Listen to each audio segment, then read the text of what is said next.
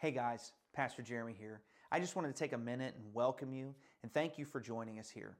We're so excited you're able to join us online, and we are thankful we can offer this opportunity. My prayer for you is that you are encouraged and challenged during your time with us as we worship the Lord together. We are so glad you're here with us, and I hope you come ready to encounter God through His Word. Blessings. I'm reading to you today from 1 Thessalonians 1 1 through 10.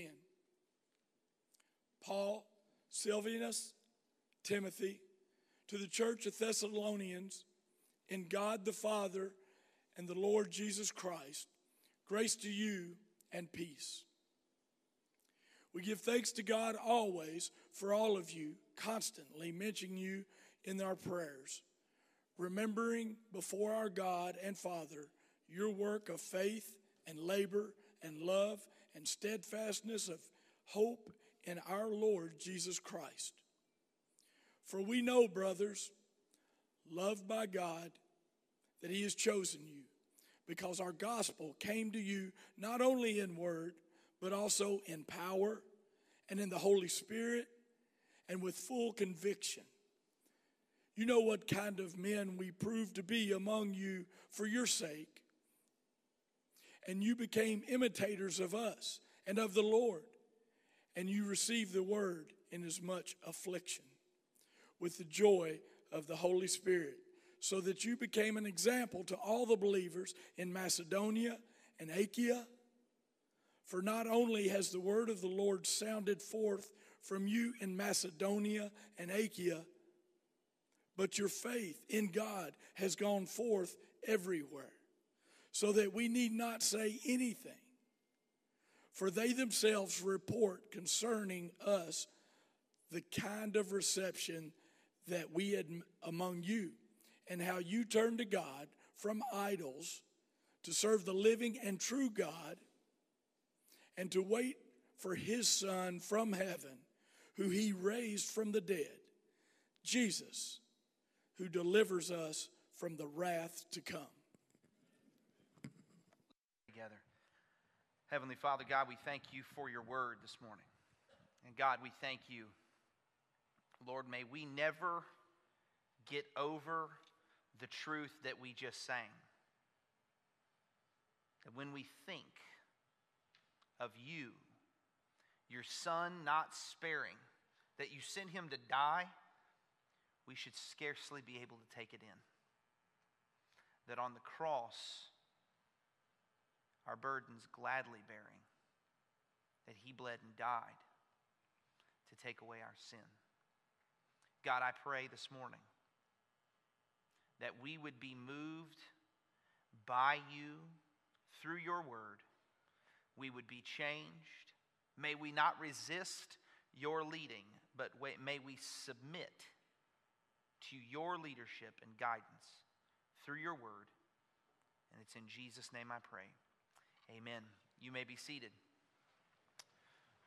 So, over the next several weeks, as you've heard, we're going to be going through the book of First Thessalonians. And I won't do this every week, but just by way of introduction to the book itself, uh, First Thessalonians, the reason we're looking through it, or the reason we're calling this series the ideal church, uh, is because if you, if you read the New Testament, specifically the, the, the, epistles of Paul, and not the ones necessarily written to Timothy or Titus or Philemon, but the ones written to the churches. So, uh, the uh, 1st and 2nd Thessalonians, 1st and 2nd Corinthians, Galatians, Ephesians, Colossians, Philippians, so on. When you look at those, um, those epistles, what you find is that each one of them, or all, almost all of them, when Paul is writing to them, yes, of course, he encourages them and he exhorts them, but in all of them, they, he also has to eh, eh, rebuke them for something. He has to tell them something. In fact, uh, for the, maybe the most uh, commonly known example in, in Corinthians, in First Corinthians, the Apostle Paul writes a letter to them because, uh, apparently, unbeknownst to them, he has to write a letter to them to tell them that it's wrong that they're allowing a man to have fellowship in the church and to serve in the church and to be a part of the church when he is sleeping with his stepmother. So he writes to tell them it's wrong. And he tells them you should not have anybody like that among you. You need to put him out and, and perform church discipline on him and, and, and, and then share the gospel with him and call him to repentance. Then he writes Second Corinthians. And when he writes Second Corinthians, he has to tell them, hey, he repented of his sin. You got to let him back in the church now. You can't keep him out because they were keeping him out. So each one of these letters he's having to write, and that's among other things uh, for the Corinthians specifically, he has to write these things to rebuke them. Now, all of the epistles have something like that, except Thessalonians, specifically First Thessalonians. In First Thessalonians, Paul writes to them, and yes, he encourages them, yes, he exhorts them, and he does talk to them a little bit about something they don't understand, but he does not come out and correct them about anything. In fact, in the passage that was just read by Brother Ernie, in that passage, he says, And you became examples. You became a model. You became an ideal church and you became that model for all of the Christians in Macedonia and Achaia. So when we look at this passage, when we look at 1 Thessalonians throughout these next several weeks, that's what we have to understand. That's the reason that I'm putting forth the Thessalonians. It's not that they were perfect. It's not that they never did anything wrong. It's just simply that there was at least nothing major to the point that Paul felt the need to even address it. And so when we look at this passage, what we find is the apostle. Now, the apostle Paul is writing this letter um, and he's writing this letter from Corinth. That's important eh, later on in this passage. But the Apostle Paul is on the, the back end of his second missionary journey that he's taking, and he's writing uh, this this epistle to the Thessalonians uh, to, to encourage them and to exhort them and to teach them. And he's doing so from Corinth. He's with, uh, he's with Silvanus, or uh, your, your translation might have it, but it's also his other name. It's Silas. So, so he's with Silvanus, and he's also with Timothy. And so as he writes this book, that's what the Apostle Paul is doing. And we'll get more into background and stuff like that later as we go through the book. But that's suffice it to say that's the, the, the general background of 1 Thessalonians. So now as we go into the sermon, in 1865, Abraham Lincoln was the president of the United States, and you're probably familiar with the story, uh, at least this, the first portion of it, maybe. Uh, Abraham Lincoln is sitting in a theater watching a performance, and a man named John Wilkes Booth sneaks into uh, the theater and shoots him in his private box. He shoots him in the back of the head. Of course, um, Lincoln ultimately succumbs to this injury and passes away. And when, when Booth flees the scene, as he was fleeing, somehow, some way, he broke his leg. And as he broke his leg, his co conspirators took him to a doctor in the area, took him in to have his leg taken care of. And as he was taken in to have his leg taken care of, uh, the doctor mended his leg. It got him at least where it was stable and, and fixed back the best that he could. And then they put Booth on a horse, and Booth took off. Well, a little bit later, uh, Booth and his co conspirators were found and arrested and the doctor was actually arrested along with them. They were all put on trial, plenty of evidence uh, for, for many of them, and they were putting forth the evidence that, uh, that these men had conspired to assassinate the President of the United States. Then this course went on for a long time. It wasn't a short trial, but, but this, this, the, all of this went on for quite some time. And as it went on and on, eventually they could prove that all of them were involved, and they, but what they proved for the doctor was that he had mended Booth's leg. That's what they proved. And primarily because he said, when they said, Did you mend Booth's leg? He said, Yes. So that's how they knew that he had done it. So he, he mended Booth's leg, and because of this, through this long, uh, he was in confinement through this long time period and everything else, um, they couldn't really ever come up with evidence to prove that he had conspired with the others. All they could prove really was that he had mended his leg. And so, over the course of time, eventually they, they, they just could not come up with the evidence for it.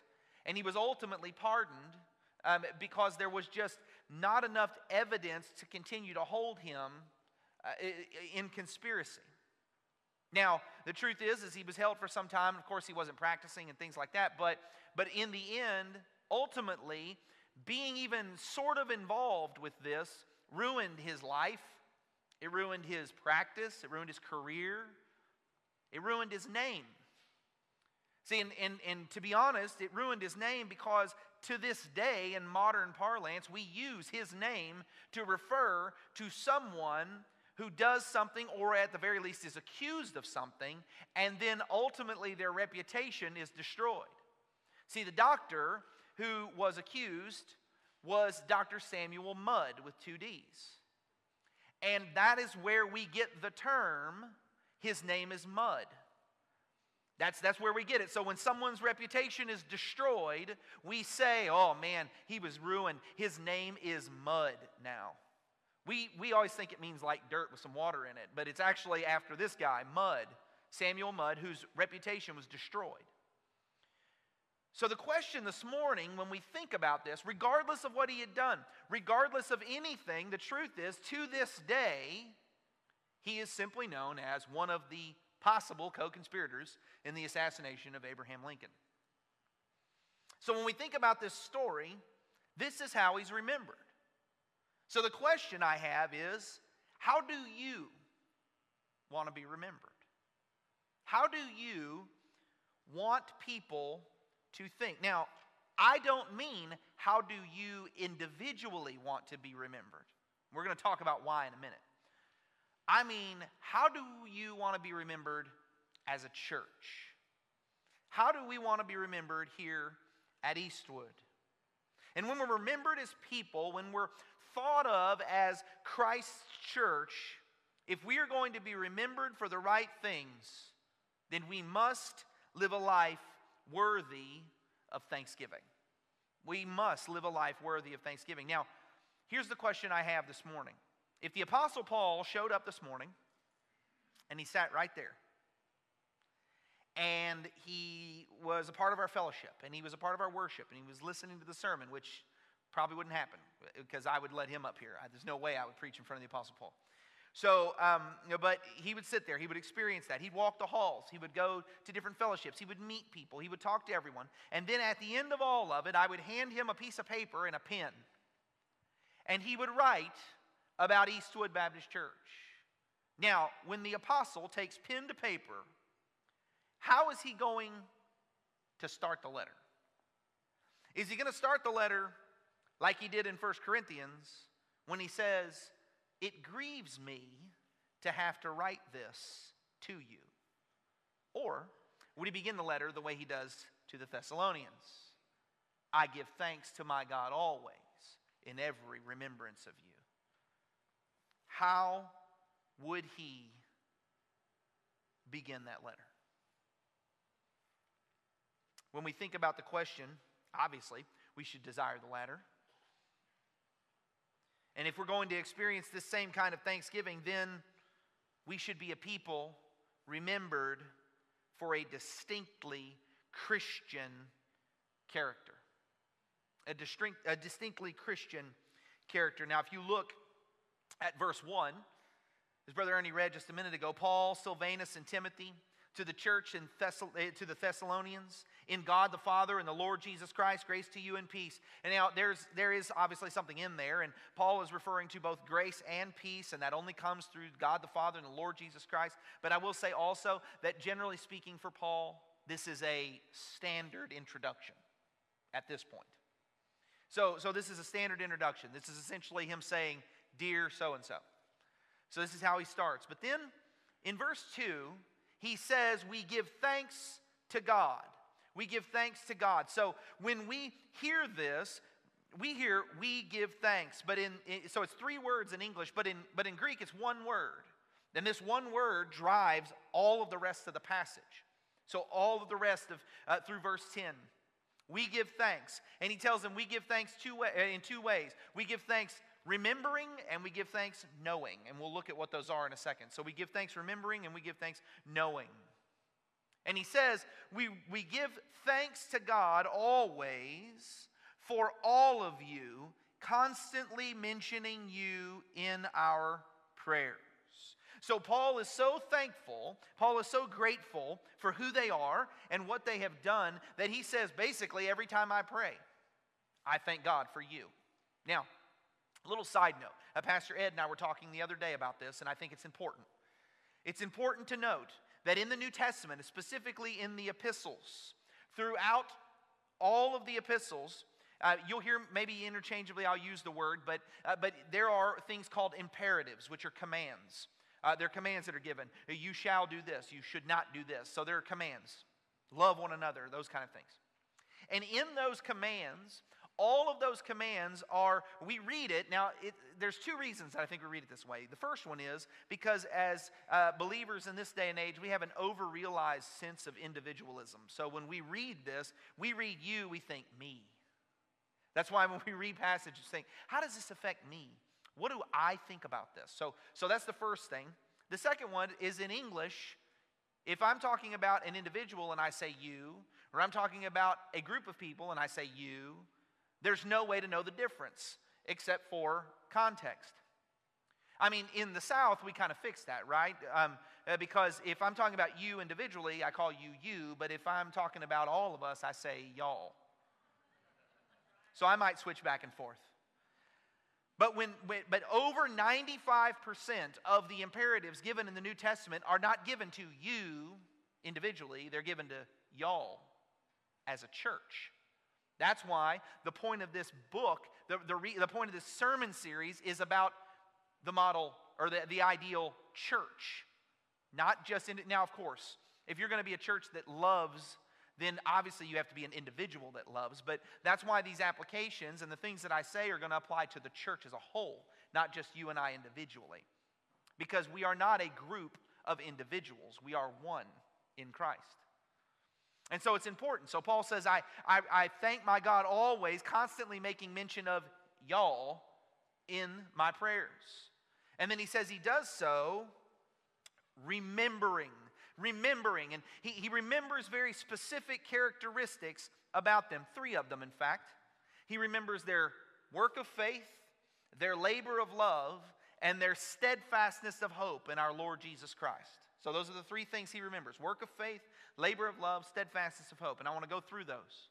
The first one is he says, remembering your work of faith. Now, the way that that is phrased in the original language can also be translated and gives a little more force to it. It's not just your work of faith, but it's literally your faith that works. It's your faith that works. So he says, the first thing I remember is your faith that works. The Apostle Paul is saying, I remember that you have a faith that results in action. You didn't just say you believe, but you actually did something about it, and it is evident in your life.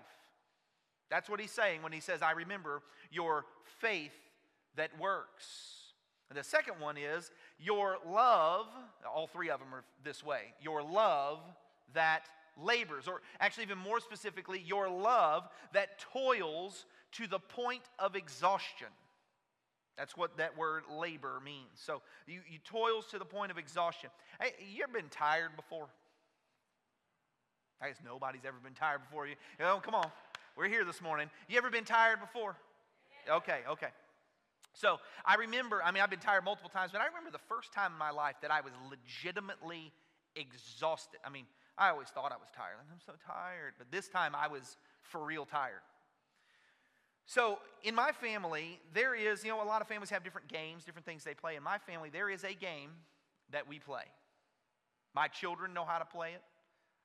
There's a game we play.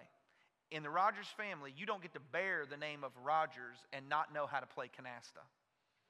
Okay? We, we've played canasta my whole life. And in my family, there's a specific thing. My grandparents used to come over, and both of my, my, my nanny and papa are now have gone on to be with the Lord, but, but they, were, they would come over, and everybody, my mom and dad, and my nanny and papa, would be like, oh gosh, it's 7.30. It's time to go to bed. Oh, it's time to go to bed. And I'm thinking, what are y'all talking? Summer? Time to go to bed, 7.30. And then someone would utter these words, hey, y'all want to play cards? Right?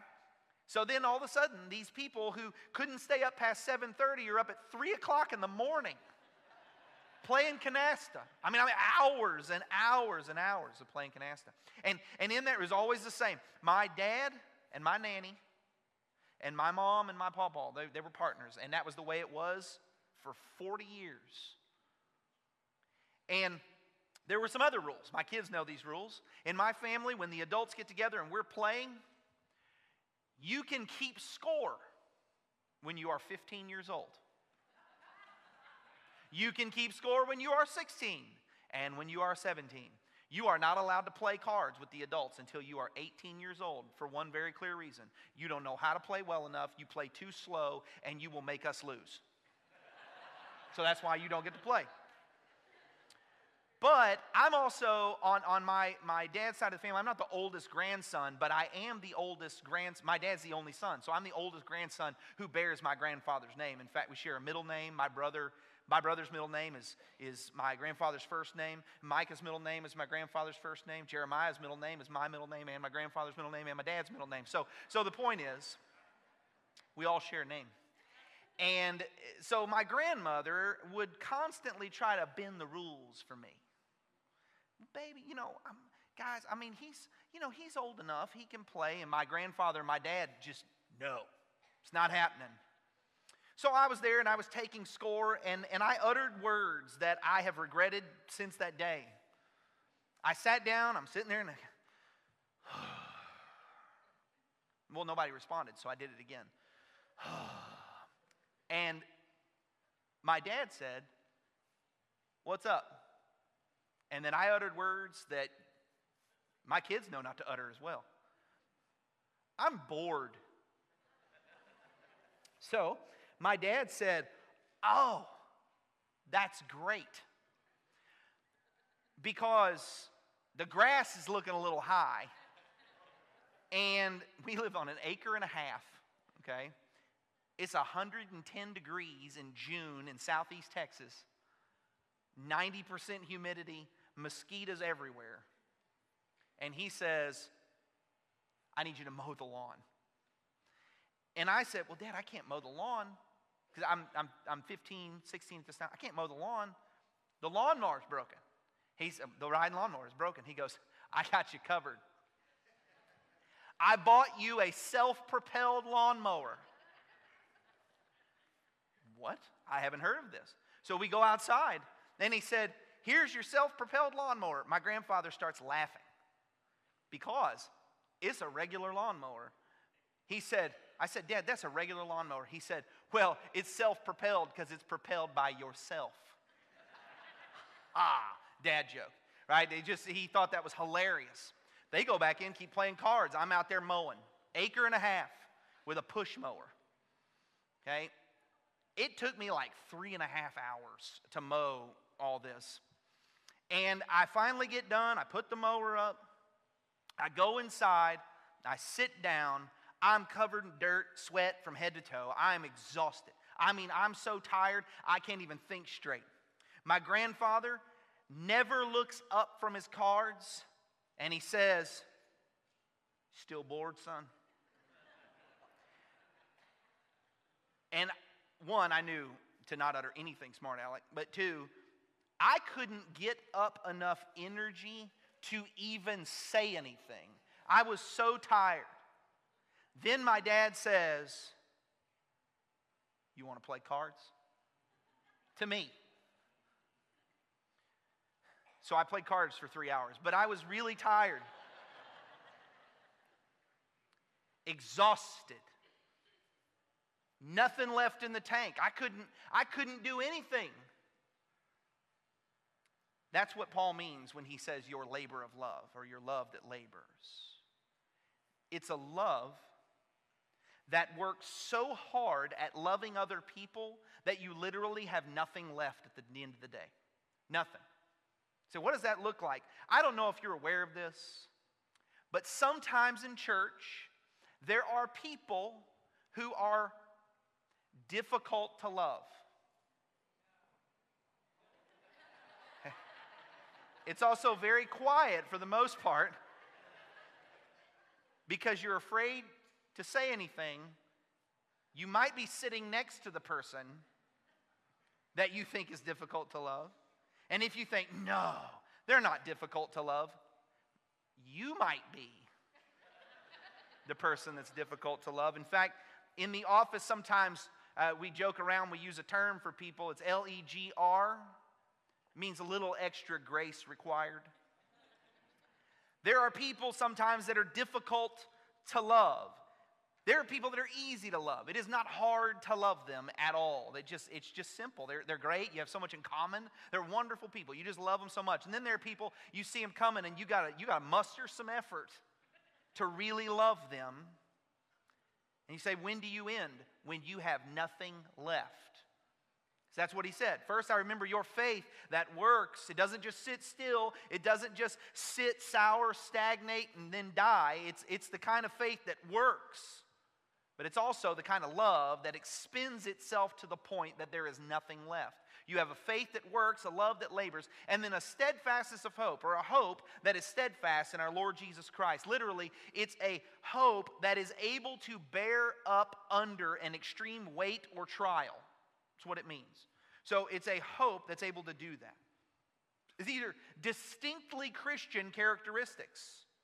See, what you believe there are a lot of people who could say, I believe this, but then they don't do it. But in order to be a believer in Jesus Christ, your belief has to actually translate into what you do. It's faith and works together. They work together. Works is a product of your faith. So your, your faith works, but then distinctly Christian, your love labors. See, the world says that I love you until it's too hard and then I give up. But it, as a believer in Jesus Christ, your love labors, and then your hope is steadfast. It means, regardless of what happens in this world and regardless of what happens in your life, or the ups and downs and the turns and the, and the difficult times, everything, your hope remains the same. It is steadfast, immovable, always working. So he says you have a hope that's steadfast. That's also important to note. We say our hope. See, we use the term hope a lot of times, and, and this word hope that we use, we'll say things like, I, you know, I've got a doctor's appointment on the other side of town. It's 9:30. I need to be there by 10. I hope I get there in time. Well, if you have to go down Scottsville Road, give up. It's not happening. But you say, I hope I get there in time. What we mean when we say hope a lot of, or most of the time is we mean something that we desire to see happen, but there's a really good chance it may not. That's what we mean. I hope this happens. I hope I win. Well, I, I have a, a, a good chance, but there's also a possibility it could not happen. Except in the New Testament, the word hope is used repeatedly, and when it is used, it uses, it's used to describe not that, not wishful thinking, but a confident expectation. That's what hope is in the New Testament a confident expectation. It means to believe in something that has not occurred yet, so much so that it is as if it has already happened. That's what hope is in the New Testament. So when you hope in Jesus Christ, that's everything He can do for you. The fact that He has saved you now and will save you ultimately, and you will bring you to heaven, and you will live with Him forever. That hope that you have in Jesus Christ in the New Testament, it's not a, that would be a really great thing, but there's a possibility it might not happen. He says when you walk in hope in the New Testament, you walk in a confident expectation. I'm not with Jesus yet, but it's as if I'm already there. That's what Paul means when he says, You and I have already been seated with Christ in the heavenlies. It's as if it has already occurred. So, the three things that Paul remembers about the Thessalonian church when he prays and makes mention of them is their faith that works, their love that labors, and their hope that is steadfast in the Lord Jesus Christ. Now, I don't know about you, but when I think about that, when I hear those words, I say it's I, I ask myself the question for myself, but I ask myself the question for us as a body of believers is that how we would re- be remembered? They were known as a people of active faith. They were known as a people with a laboring love, and they were known as a people with an unshakable hope in Jesus. So, we should be a people who are remembered for a certain character, but also people who are remembered for this character, but also we should be those who are known for something. We should be a people known by a Christ centered reputation. So not only are we, uh, should we be remembered as a people uh, uh of a certain character, but we should also be known as a people of a Christ centered reputation. Look what he says here. So remember, I said it's we give thanks, remembering, And so this is the outline essentially. We give thanks remembering, we give thanks knowing.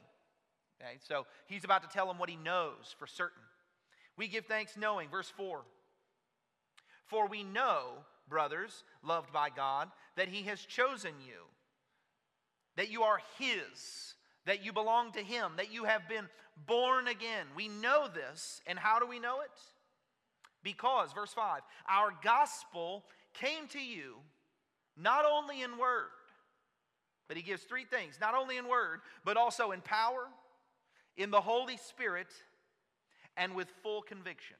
So, this is how we know that you are born again, that you are believers, that you belong to God, is because when our word, when the gospel came to you, it did not come in word only. There was something that happened in your life. So, what he tells them is the first way, or the first week, we give thanks knowing, uh, knowing what you have been and who you are, knowing how you received the gospel. That's what he's describing, how they received the gospel, not just in word. But what happened? Well, they received it in power. That means you used to be these people over here, weak, not, uh, no faith, lacking in strength spiritually. But now you are filled with power. That's evident. The second one, you used to be people who were driven by your own desires, your own wants, your own determinations, and yet now you are filled with the Holy Spirit and guided by Him and His decisions and desire for your life. But then the third thing is with full conviction or full assurance. See, those who you used to be shakable, you used to doubt, you used to not be sure about what would happen to you and what would happen to you eternally and what you thought spiritually, but now you are certain in the Lord. So, what Paul is saying is, we do this knowing that you are His, and the reason you are His is because there is power where there used to be weakness, there is the Spirit where there used to be the flesh, and there is full assurance where there used to be doubt. That's how we know that you are His. That's an amazing truth. He's saying there are things about you that are now evident to the world, they're evident to the people who meet you. That's the first thing, knowing that you are His because of these things. The second one, so he says, We know this because of how you received the gospel. But then he repeats it again. We know this because of how you received the gospel. What does he say? In verse 6, and you became, or he says in verse 5, you know what kind of men we proved to be among you for your sake, and you became imitators of us and the Lord. So we know that you are his because of how you received the gospel. We know that you are his because you became imitators. We know that the gospel's come to you in power because you became imitators of us and the Lord. And then he says something interesting. And you became imitators of us and the Lord, for you received the word in much affliction. So Paul says, We know this is true about you. We give thanks to God knowing this because you became imitators all of you, you became imitators of us and of the Lord because you received the gospel in much affliction. This is, again, distinctly Christian. That they received the very thing that caused them the trial. They were experiencing difficulty because when they believed the gospel, that's where the trial and difficulty came. And yet they still received it. Why is that imitation of Paul? Well, it's an imitation of Paul because regardless of what happened to Paul in his life, he stood firm in the midst of suffering. He stood firm in the hardship. He never faltered or walked away from his faith. So he, he stood in that. So, well, how did, how, is, how did they become imitators of Jesus? Well, Jesus, being the Son of God, the second person of the Trinity, he went to the cross for you and for me. He suffered even in the midst of all these things. So, but why is it distinctly Christian? Because suffering, hear me, suffering is not distinctly Christian. Everybody in the world deals with difficulties and hardship. Suffering's not distinctly Christian. It's the second part of the phrase that I left out that's distinctly Christian. He said, You received the gospel, the word, in much affliction, but what? With the joy of the Holy Spirit. So the distinctly Christian part is that you suffer because of the gospel and yet you're filled with joy. You're filled with joy. Why? Because there's nothing on this earth that can happen to you that shakes, changes, or moves your salvation in Jesus Christ. And because of that, even though you receive the gospel in much affliction, you can have joy. Because happiness is dependent on outward circumstances, but joy is a fruit of the Spirit. It's because of the one living within you, not the things happening on the outside. So, because of that, Paul says, knowing that these are true of you, that it's evident that you've come to faith in Christ because of the power and the Holy Spirit and the assurance in your life, but also knowing you became imitators of us because you received the gospel in much suffering, much affliction, and yet you were filled with joy. Without going on too far of a tangent, I will say this that it doesn't matter whether somebody believes they are one or they think they're not, but they still are. This is completely contrary, hear me, completely contrary to anyone who falls into the camp of a health and wealth prosperity preacher. It's completely contrary. Why? Because it is distinctly Christian to suffer and yet walk in joy. But I can't go any further on that, although I want to. So, he knows this because of how they receive the gospel power, Holy Spirit, full conviction how they received the gospel, became, becoming imitators of, of, of suffering, and even in the midst of suffering, they have joy. But then what's the third one? The first two are how they received the gospel. The third one is how they lived and ministered the gospel. That's the third thing that they know.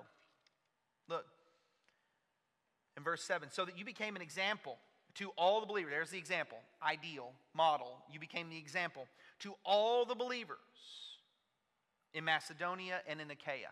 So Macedonia and Achaia, really quickly, or Achaia, really quickly. Greece was basically understood in two different provinces.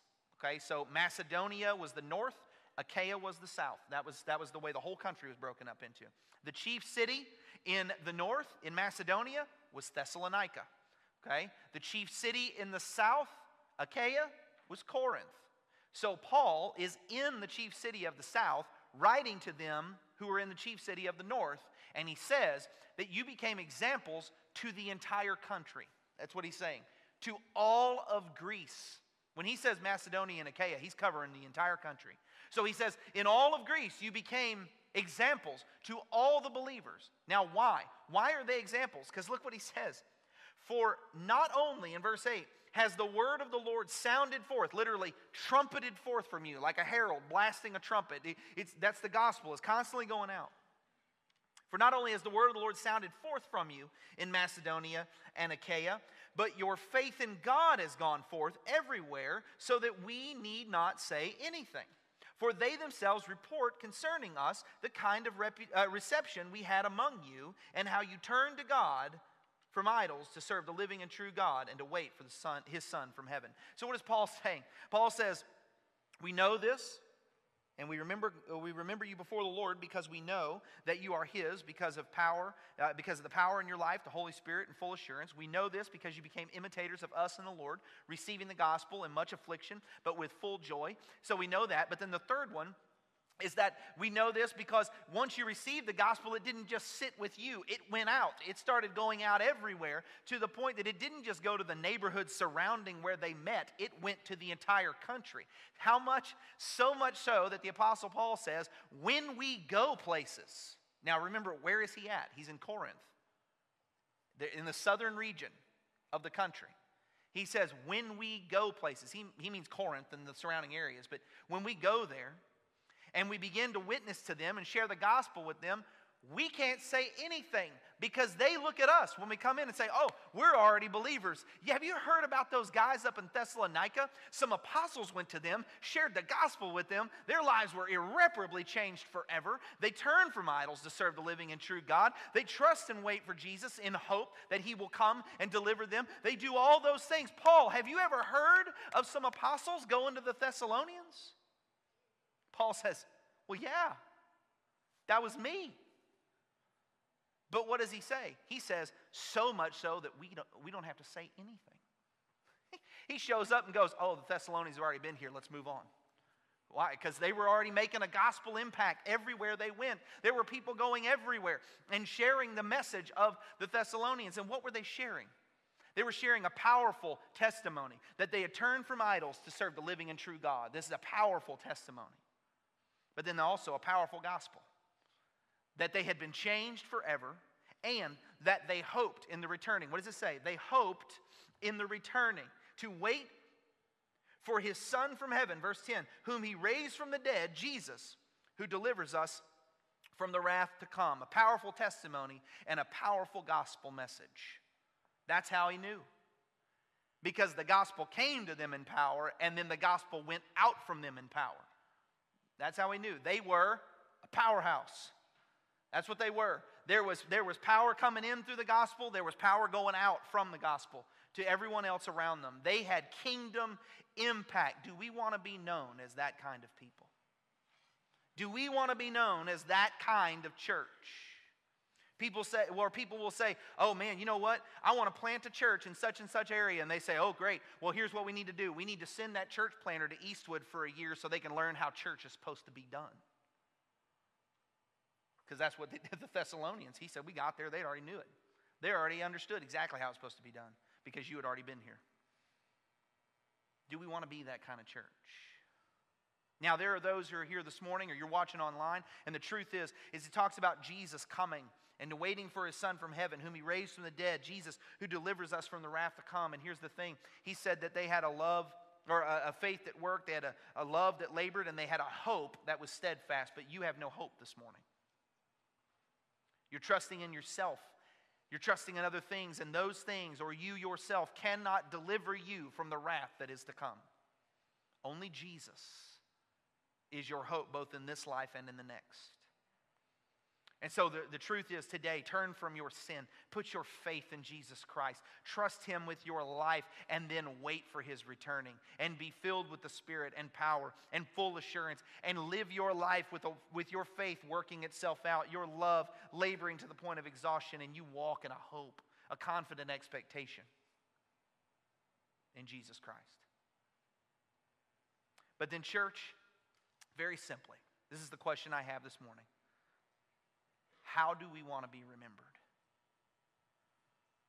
My prayer for us, my prayer for our church is that we would have a gospel impact in such a way that it resonates forth not just now and not just in the area, but resonates forth for generations. That they look back at Eastwood Baptist Church and said, man, that's a group of people whose faith didn't just sit in the pew, it worked. That's a group of people who didn't just say they loved one another, but their love labored to the point of exhaustion. And that's a group of people who didn't just say they believed in Jesus like it was wishful thinking, but they had a confident expectation that Jesus Christ was their Savior. And either they were going to die and go be with Him or He was going to return and take them home. They had that kind of faith. And then they lived it out. They trumpeted the gospel forth in every area so that there was no need to go in the immediate neighborhood. People got there and said, Oh, I'm sorry, Eastwood's already been here. Oh, I'm sorry, Eastwood's already been here. You know about Jesus? Oh, yeah, Eastwood already told me. You got a church home? Yeah, Eastwood is my church home. Is that the kind of church we want to be? Oh, God, make us that kind of church. We are so grateful you have spent the last several minutes with us, and I hope you were encouraged in your walk with Jesus Christ. If you're a member of another church, I pray that this experience would be supplemental to your fellowship and service in your local body. If you're not currently connected to a local church and you live in the Bowling Green area, we would love to welcome you in person at Eastwood at one of our campuses on Sunday at 9:30 or 11. You can find all the information you need on our website, www.eastwoodbc.org, or you can contact us to get answers to your questions. Again, I pray you were encouraged during your time with us. May you be richly blessed in Christ.